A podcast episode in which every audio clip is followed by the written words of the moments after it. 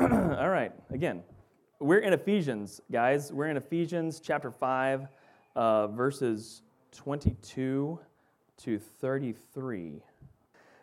Yeah, so husbands, back to verse 25. We'll start there. Husbands, love your wives as Christ loved the church and gave himself up for her, that he might sanctify her, having cleansed her by the washing of water with the word, so that he might present the church to himself in splendor, without spot or wrinkle or any such thing, that she might be holy and without blemish.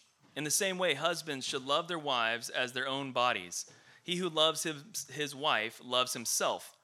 For no one has ever hated his own flesh but nourishes it and cherishes it, just as Christ does the church, because we are members of his body. And this mystery is profound, and I am saying that it refers to Christ and the church. However, let each one of you love his wife as himself, and let the wife see that she respects her husband. Let's pray. Lord, we're so grateful for the opportunity to look at your word. We're so thankful for uh, just the chance to be challenged by what you say about who we are, about who you are. And honestly, God, we're just, we're, um, we're moved by how holy and good you are, God. You are merciful to us beyond measure, and we don't deserve what you pour out on us. And so we thank you, God. And so I pray, God, as we look at this text and as we look at who you are and you're coming to this earth, I pray you would awaken our hearts uh, to put you first, to chase after you in everything that we've got. Um, Lord, take this time, may it be your words, not mine. Uh, thank you for all the technical difficulties this morning, God. We are dependent on you, God, in everything, in every aspect of all our life, and even in this service, God, we depend on you. So, Holy Spirit, I just invite you to challenge and encourage our hearts this morning. In Jesus' name, amen. So, uh, as you guys know, Advent is this time when we consider and are challenged by the very fact that Jesus came to earth, right? That the Trinitarian God, that the Lord of all heaven and earth, the creator of all things, stepped into time, which he is above, and existed within it in a way that we exist in it. Came as a baby, such a humble circumstance that people didn't even realize he was the Savior 30 years later, even though he was born to a virgin. Right? Consider how magnificent the birth story is. And then think about when Jesus started his ministry, we're like, who's this guy? Like, did you guys not like hear about the shepherds and the wise men that came from miles away to see this baby? Did you not get that story? Because that's what we read, right? you, it's very difficult to contrast that. But, but the reason why nobody believed that he was the Messiah when he came onto the scene was that his circumstances were so humble. How could anything good come out of Nazareth? Literally, people were saying of him, right? And so we see this uh, amazing picture of Jesus, the Son of God, the creator of heaven and earth, stepping into time and coming to us. And so, as a church, over the past couple weeks, we've been uh, taking a break from the book of Mark and stepping into this season of Advent to consider how great a thing it is that the God of heaven would step into time and serve in the way that he did. And so, um, our question is how, our, has, our question has been two things over, the, over this series. And the first is this How does the coming of Jesus, the bridegroom, impact us as a church in following his lead? That's the first thing we've been looking at as we look at these ideas of his birth and his life and his death and his resurrection. How does that impact us as a body of Christ? Like a, a, local expression of it. And the second is this we've been taking some time to consider these passages and consider Jesus as the husband of the church, which is literally what he's described as in Ephesians. How does this relationship between Christ and the church inform a very important relationship in our lives, husband and wife? for those of us who are married, is important for us to look at this passage and go, okay, if Jesus is to be a husband and, and the church is to be his wife, then there's a mysterious picture in that. It's literally, uh, literally, Paul calls out, therefore, uh, verse 31, therefore a man shall leave his father and mother and hold fast to his wife, and the two shall become one flesh. This mystery is profound. And I'm saying that it refers to Christ and the church. Paul says, I cannot comprehend. It is a mystery. This is a mystery that I'm proclaiming to you. There is an equation that says husband and wife is equal to Christ in the church, right? And so, how does that interplay work? We've been trying to wrestle with that as we consider the coming to earth of the bridegroom, Jesus. So, the first week we looked at Joseph and Mary and how this humble service of Joseph and Mary, they obediently followed the Lord in their marriage in spite of what anybody around them could possibly think about what is going on, right? We considered that and how, how humble his circumstances were and even how scandalous his circumstance might have, might have appeared from the outside looking in. And, and last week, Luke walked through uh, Philippians 2 and, and talked about how uh, Jesus' life is to be a model of what we're to do and a description of the mission that we are to be going on. He's saying, Look at Jesus' life. What did he do? He came and he served, right? He came and made himself low. He came with a purpose to exalt Christ, not considering uh, his deity something to grasp. He said, I, I forsook my deity and became a man and he became so much a man that I was obedient to death on the cross to the enemies of our nation, right? Like what he did is absurd if you step back and look at it. So, this is how he modeled it to us. And today, we're going to focus in a little bit closer on the very um, purpose of his coming, which is to die, right? The reason he came to earth was not just to give us this moral picture to follow. And you all know this. You've been in these conversations where you're talking about Jesus, and someone says, I love Christianity because it provides such a great model of how we should be a good person. Right? Anybody been in a conversation like that? Right? You've been there. You're like, oh, yeah, Jesus, he teaches us how to be a good person. Uh, a little bit more, right? Uh, he, he does do that. He shows us what that looks like, right? He says, hey, uh, don't forsake these children from coming to me, right? He goes to the enemies of the nation and, and, actually performs miraculous works there. He, he really breaks some paradigms and does show us a, an amazing model to follow, right? But he came as a perfect lamb, destined to walk to a cross and die for a broken humanity that cannot be good on its own. You remember the person that came to Jesus and said, Good teacher. and Jesus didn't even answer his question. He said, Why do you call me good? Right? No man is good, right? And so, so Jesus had a purpose, and I'm, what I'm going to demonstrate to start out, is maybe a weird spot to start for our passage, you think, but I think it's very important for us to start out here.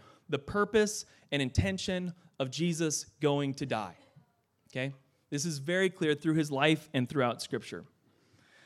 So, stepping back a little bit, prior to this Advent series, we've been in Mark for a few months, right? We've been looking through Mark, and up to this point in our study of Mark, we've seen Jesus proclaiming the good news. The time is fulfilled, the kingdom of God is here, repent and believe. I know you're nauseated by the three statements by this time, but hopefully that's a good thing.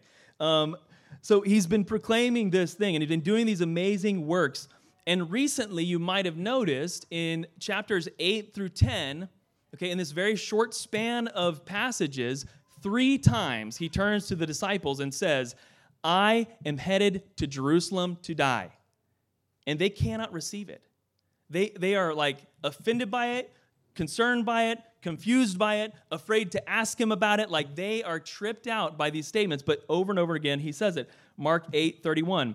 And he began to teach them that the Son of Man must suffer many things and be rejected by the elders and the chief priests and the scribes and be killed, and after three days rise again. Uh, it's after that one that Peter says, No, no, no, no, you can't do that. And Jesus rebukes him and calls him Satan. That was fun. Um, then Mark 9, 30 to 32, they went on from there and passed through Galilee, and he did not want anyone to know, for he was teaching his disciples and saying to them, The Son of Man is going to be delivered into the hands of men, and they will kill him and when he is killed, after three days, he will rise. But they did not understand the saying, and they were afraid to ask him.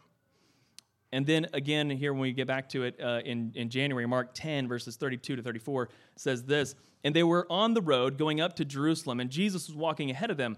And they were amazed, and those who followed were afraid. And taking the twelve again, he began to tell them what was going to happen to him, saying, See, we are going up to Jerusalem, and the Son of Man will be delivered over to the chief priests and the scribes, and they will condemn him to death and deliver him over to the Gentiles. And they will mock him and spit on him and flog him and kill him. And after three days, he will rise.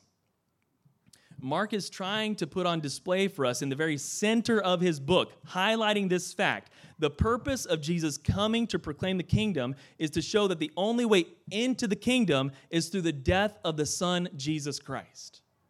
This is the center point of Jesus' ministry to go to the cross and die for our sin. The driving force behind why Jesus, the bridegroom of the church, came to earth was that he might die on our behalf. And the rest of the New Testament reflects and proclaims this over and over again. So sorry to pepper you with lots of different verses, but here we go. 1 Corinthians 15:3 For I delivered to you as of first importance what I also received, that Christ died for our sins in accordance with the scriptures. 2 Corinthians 5:21 For our sake he made him to be sin who knew no sin, so that in him we might become the righteousness of God. Romans 5 8. But God shows his love for us in that while we were still sinners, Christ died for us. 1 Thessalonians 5 9 to 10. For God has not destined us for wrath, but to obtain salvation through our Lord Jesus Christ, who died for us, so that whether we're awake or asleep, we might live with him. Hebrews 12, 1 to 2. Therefore, since we are surrounded by so great a cloud of witnesses, let us also lay aside every weight and sin that clings so closely, and let us run with endurance the race that is before us, looking to Jesus, the founder and perfecter of our faith how did he found and perfect our faith, right? By setting the joy that was before him and endured the cross, despising its shame, and is seated at the right hand of the throne of God.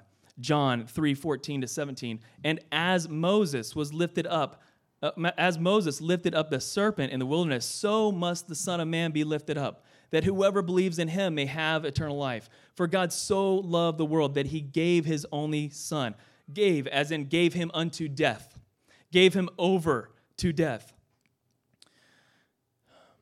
That whoever believes in him should not perish, but have eternal life. He didn't send his son into the world to condemn the world, but in order that the world might be saved through him. And finally, 1 Peter 2 23 to 24. When he was reviled, he did not revile in return. When he suffered, he did not threaten, but continued entrusting himself to him who judges justly. He himself bore our sins in his body on the tree, that we might die to sin and live to righteousness. By his wounds you have been healed.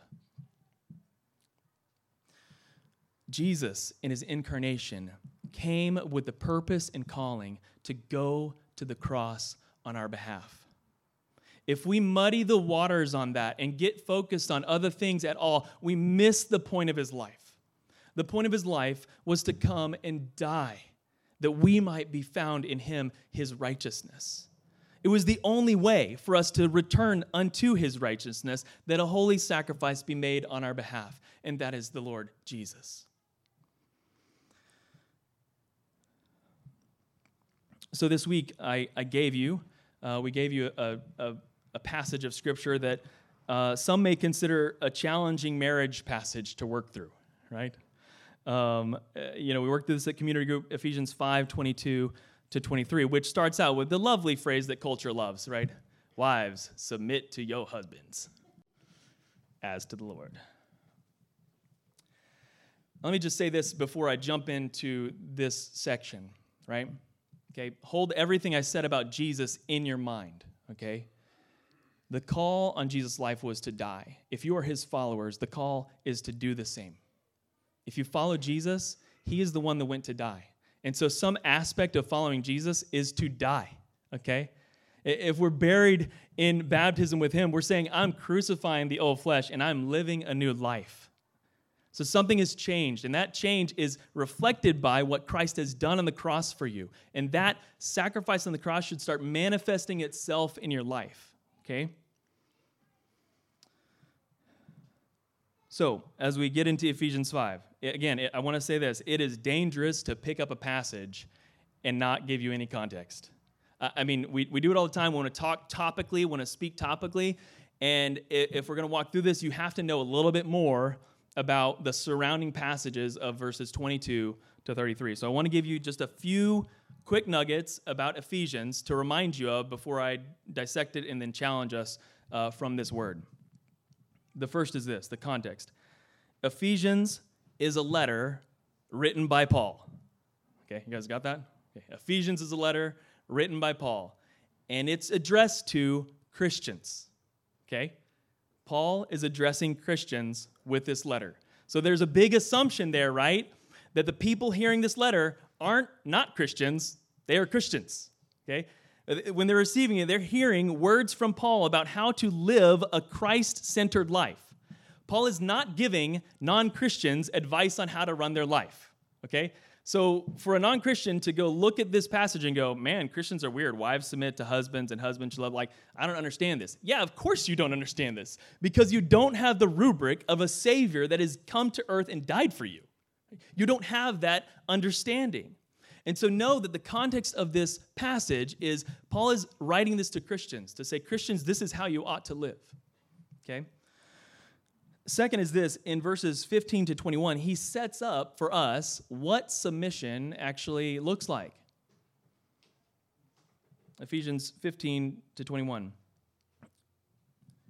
He calls on Christians to, to submit to one another out of reverence for Christ, saying this Look carefully then how you walk, not as unwise, but as wise, making the best use of time because the days are evil.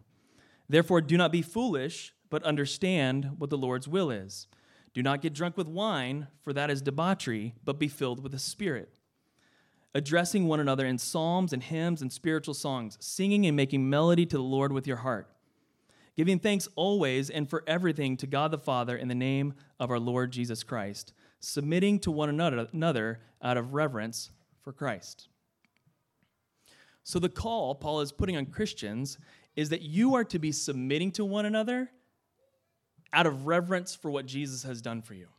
If Jesus has come and died for all your sin, right?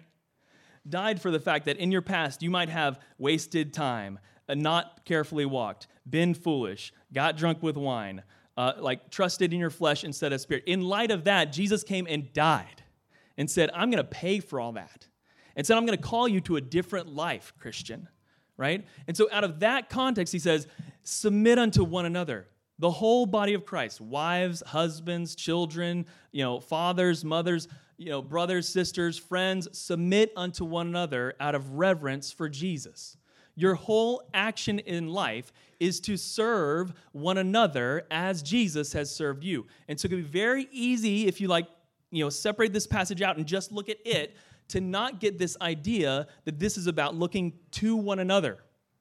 It can be very easy to read this passage and go, um, I don't feel good about what this passage is telling me to do as a woman or me to do as a man. And the fact is, that's not the point. the point is, it is telling you as a woman and you as a man how you are to express the Christ centered love to the most important individual in your life. See, if we read this passage wrongly, we read it about ourselves. And God is asking us to read it about those around us, to look outward as we read it and say, as a wife, I'm going to submit to my husband just as the church is submitting to Christ as Lord. I'm seeing what Christ has done for me, and hopefully I'm seeing what my Christian husband is pouring out for me, and I'm responding out of love. In the same way for men, I'm looking at my wife not as, you know, this chore that I have to take care of, but rather as my joy and my delight, and I would give all my life to serve her. Right? I'm not looking at it the lens of how it affects me. I'm looking at it on the lens of how I can serve outwardly. Very important distinction.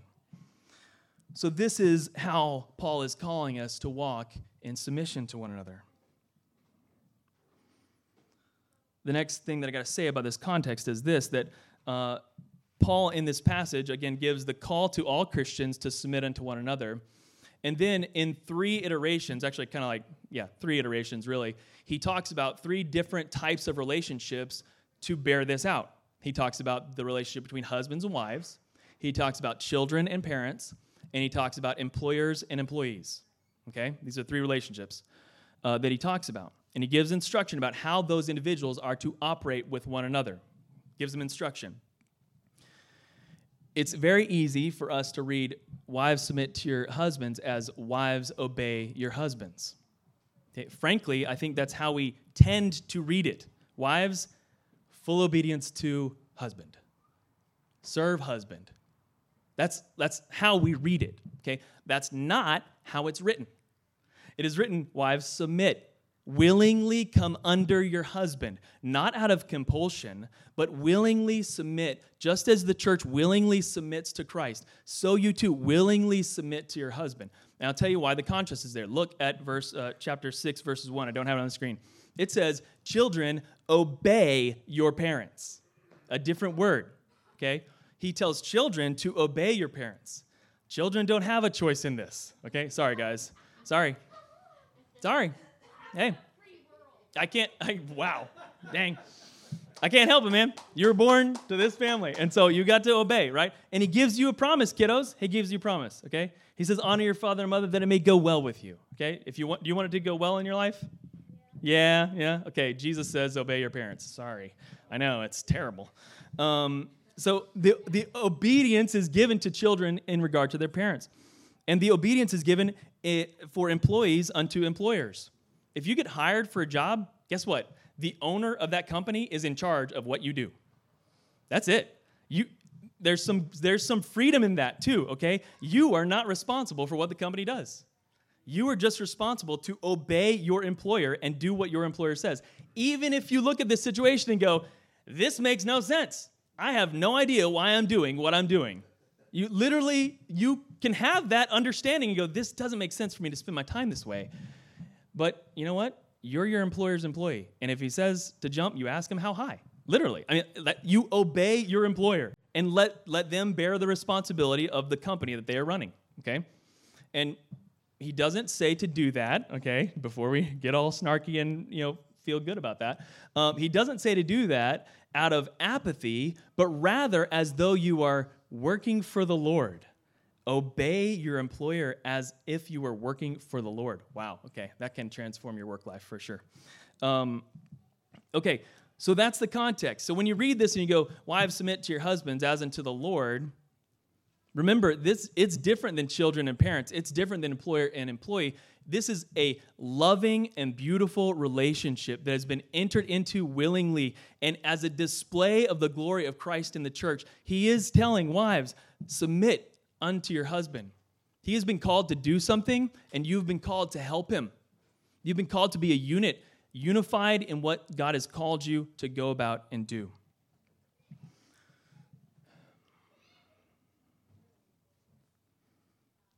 Okay, so verses 22 to 24. It's interesting. I was, I was picking this apart. I'm like, okay, what is the instruction to wives? And what is this instruction to husbands, right? As you look at this passage. And it's interesting, uh, even in the instruction to wives, it's actually an instruction to husbands. uh, you just check this out, okay? He says, verse 22 Wives, submit to your husbands as unto the Lord. And hey, Mark, guess what? That word, I agree, is not there. Submit, it's not there, okay? It's not there. It is assumed because it is exactly tied to the passage above that submission is in play when he's talking about it. We can talk about that Greek question. If you got the question about what I just said, we'll talk about it later, okay? But um, it is definitely there, and that's why the writers or translators put it there. Anyway, wives, submit to your husbands as to the Lord. Um, for, okay, listen to how it's described, right? You should submit to your husband, and this is why. Because, husband, you're the head of the wife, even as Christ is the head of the church. No pressure, no big deal, right?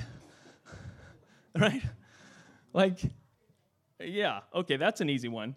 Um, he, uh, you are his body, and is himself its savior. Right? Three things there that he actually instructs to the husbands. And so, husbands, uh, if you know, if you're wondering how you're going to make it uh, very simple for this relationship to be unified and for your wife to uh, you know willingly see that like hey yeah i do want to i do want to come under this man. I want to follow him. And i want to do what god calls us to do as a couple. This willing mutual uh, submission that is going on um, then this is what you should be like husband. You should recognize that your wife is your responsibility. Your wife is your responsibility.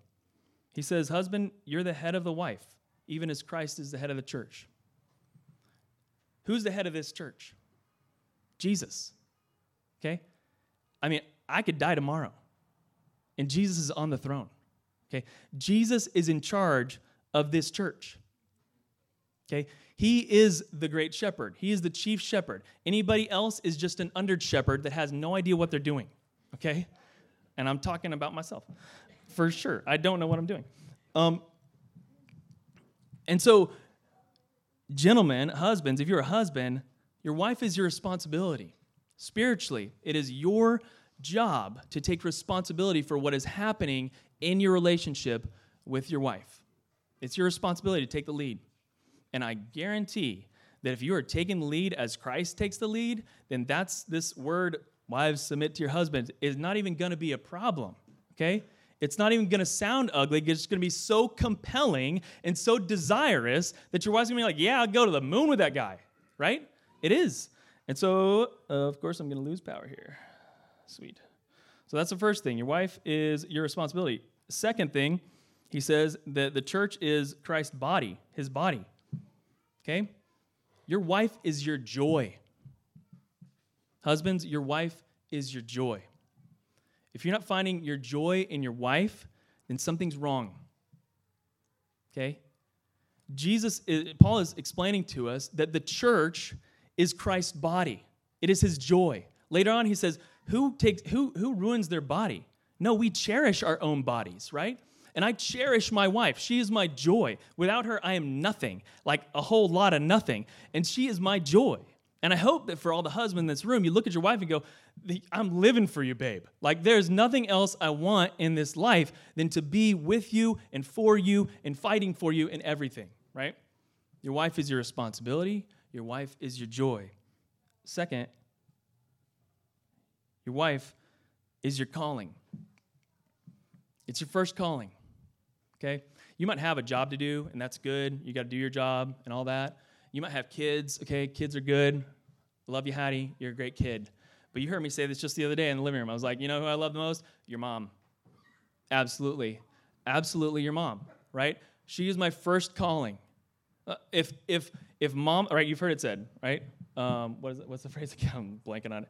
If uh, if mom's happy, what is it? Happy wife, happy life. Yeah, yeah. Happy wife, happy life. Right? oh gosh. Nope. Just kidding. I do, but under your mom's. Yeah, yeah. Mom first, then kids. There you go. Then church, then uh, coffee shop, and then then the other job, whatever the other job is. Yeah, that's the order. Yeah, I mean they're in there too somewhere, but I'm not sure where they fit actually. Hmm. Sorry, mom and dad. Got to figure that out. Where you guys where you guys fit in this? Okay. Okay, bag up. Get on track. Your wife is your responsibility. Your wife is your joy. Your wife is your calling. She is your life. You guys know this, okay? But Jesus is saying, He's giving instructions to wives. Hey, wives, submit to your husbands. Husbands, this is who you should be. You should be considering your wife your everything and chasing after her with all that you have. So then he goes on in verses 25 to 31 to expand again on what husbands should do. Uh, Ephesians 25 to 30. Husbands, love your wives as Christ loved the church and gave himself up for her. Right? If your wife is your responsibility, men, then that means you give up yourself you check yourself at the door, okay, and leave it there and fight for your wife, whatever it may be.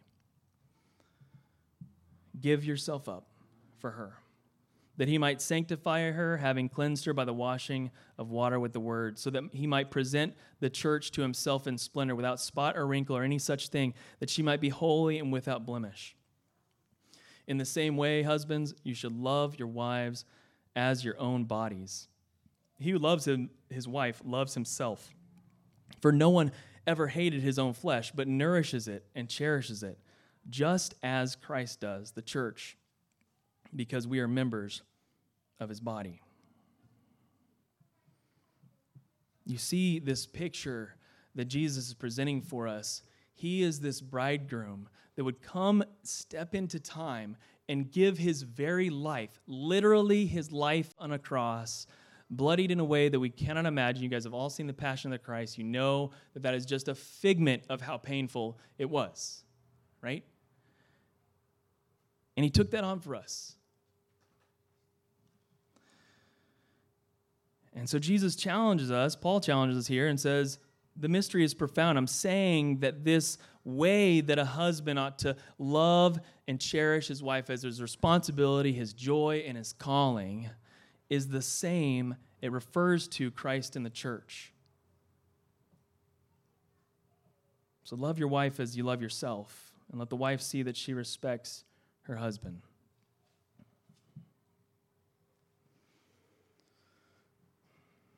What do we do with this passage? How do we go from it? Okay.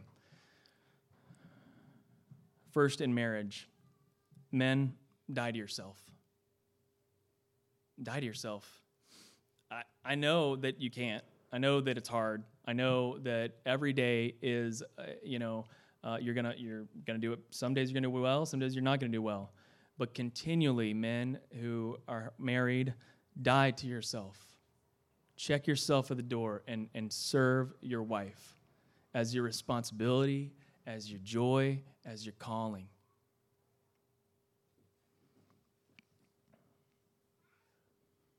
Women who are married, respect your husband. Respect your husband. God has called you to be a helpmate to him. That's what he what he says about it in uh, in in Genesis when he's instituting marriage. He says, "I'm going to call you, Adam, a helper, someone to come and help you." Right? Because there's a calling a place in your life, and you need help. Y'all women can say amen to that, right? Some man that he's called you to needs some help in here. You know what I mean? Seriously. So step up under that calling and say, I want to help you. Okay? God has called us together for a purpose, and I'm here to help. And so respect your husband. What does it look like? Not talking bad about him in public, right? Right? That's, you know, honor him with your words, honor him with your actions, honor him in your way of life. I say this, you guys have heard me twice, probably. Some of you uh, heard me preach a marriage sermon, right? And I'm not calling you to understand your husband, okay? As much as I'm not calling men to understand your wife, okay? Turns out we can't understand each other. Yeah, it's kind of a problem, right? And that's why this is such a hard calling. Even though you don't understand, come under and support and encourage and strengthen and pray for one another as you submit to one another in reverence for Christ. God has called you to live a holy life. He has purchased it on a bloody cross. And so give all that you have to submitting unto one another, and as a wife submitting to a husband, and as a wife uh, and as a husband loving your wife as she is your responsibility and your joy and your calling. This is what it tells us about marriage in the church. It says this Listen, guys, Christ died for us. His purpose in coming, his purpose in the advent, his incarnation purpose is to save us. Jesus, our God saves, okay? That's his purpose. He will save his people from their sin. That's what is said of him.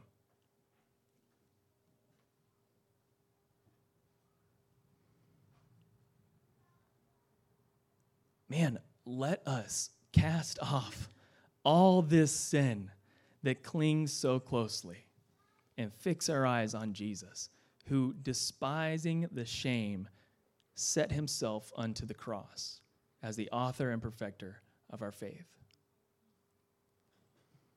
Man, as a church, just we have to look around each other in this room and not and stop thinking about how we need to be served and start thinking about how we can serve one another 100% of the time.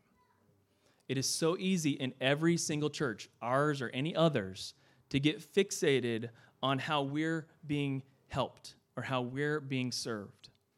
And God has called us to ignore that.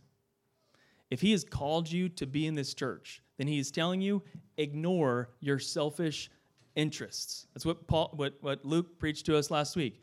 Cast aside your selfish interest because Christ cast aside a throne in heaven to come and die on a cross. And so, in light of that, we too have to stop fixating on ourselves and how we're served and start looking around the room and going, How can I serve my brothers and sisters in Christ? How can I lay my life down as Christ laid his life down for me? And I guarantee if we stop looking into ourselves to see how we're being fulfilled and start looking out to who God has called us to serve, that is one another, then there won't be any problems. Unity will prevail in that because we'll be walking in step with Jesus, who cast aside his selfish interest and served one another with all that he had. So, church, if, if we're going to be a bride of Christ, who is set before him in purity and holiness, the way he's called us to be, we have to stop looking at how we're served and start looking at how we can serve. Let's die to ourselves. This is the fact. Your flesh is going to die. Everyone know that there's only two things certain in life? Death and taxes. Yeah. Death and taxes. Yes, indeed um, you're gonna die. I mean, it's just it's just a fact. And so just think about this, right? I love that Jesus calls us to be born again, right? He talks to Nicodemus. Nicodemus is like, "How do you do these great wonders?" He's like, "If you want to enter the kingdom, you're going to need to be born again." And Nicodemus is like, "That's not what I asked you. I didn't ask you that." He's like, "I'm answering your real question, which is how do you get into the kingdom? And how you get in the kingdom is by dying to your former self and walking into a new life." Okay, your flesh is going to die, so you might as well kill it now. Okay? That, that's the reality of it. It's so, uh, it clings so closely. Just like the Hebrew says, it clings so closely. The sin entices and clings so closely. So be born again. Be born into a new life and let this old life pass away. Listen, I know that is a hard challenge because it clings okay? And you have to actively place your faith in Jesus and walk and follow him. It is not a, I got saved at, uh, at uh, youth camp and now I'm good forever. No, it's like an everyday taking up my cross, following Jesus with all that I am every single day, continually placing my faith in him. It started at a point for sure. I, yeah, I definitely can. My testimony, I would give it to you. I was saved when I was seven years old, was baptized, okay? I was not perfect then, okay? And I'm not perfect now. But what has been true is the thing we've seen throughout the Gospel of Mark. The disciples of Jesus kept listening to Jesus' words and responding to them. And that's all I've done in my life. I say, Jesus, what am I supposed to do today? And so I challenge you guys if you want to be born again, be born again. Walk in a new life. Cast off the flesh and be born again. That is the only way into the kingdom of God.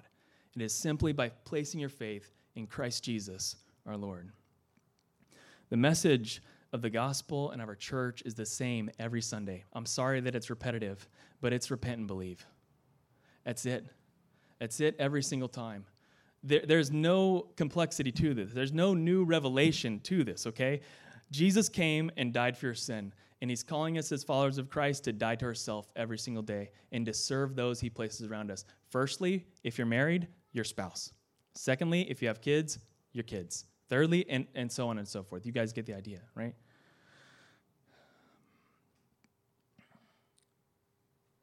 Jesus, when he was telling them that he was headed to the cross in Mark 8 34 to 35, said this. He called the crowd to him with his disciples and said to them, If any of you would follow after, uh, follow, if anyone would come after me, let him deny himself and take up his cross and follow me. For whoever would save his life will lose it but whoever loses his life for my sake and the gospel's will save it.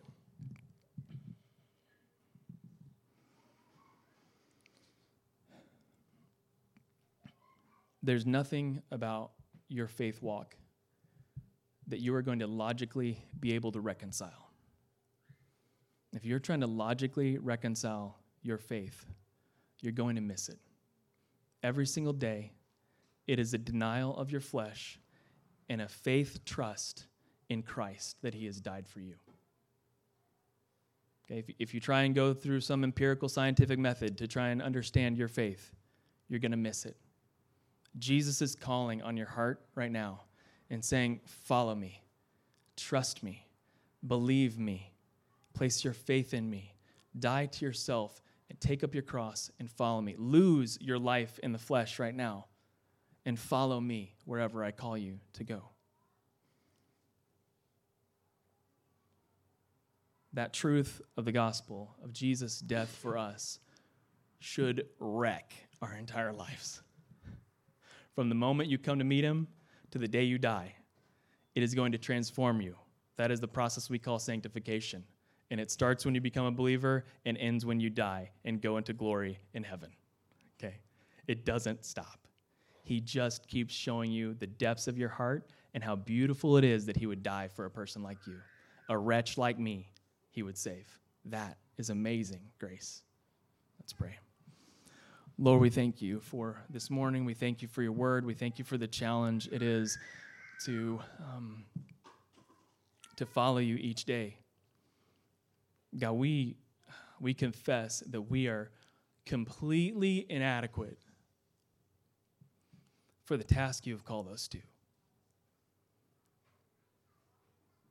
In our work, in our family, in our friends, in our marriage, we are inadequate. And so, God, we recognize we are completely dependent on you. We're dependent on you for our technology to even work this morning, God. We, we are completely in your hands.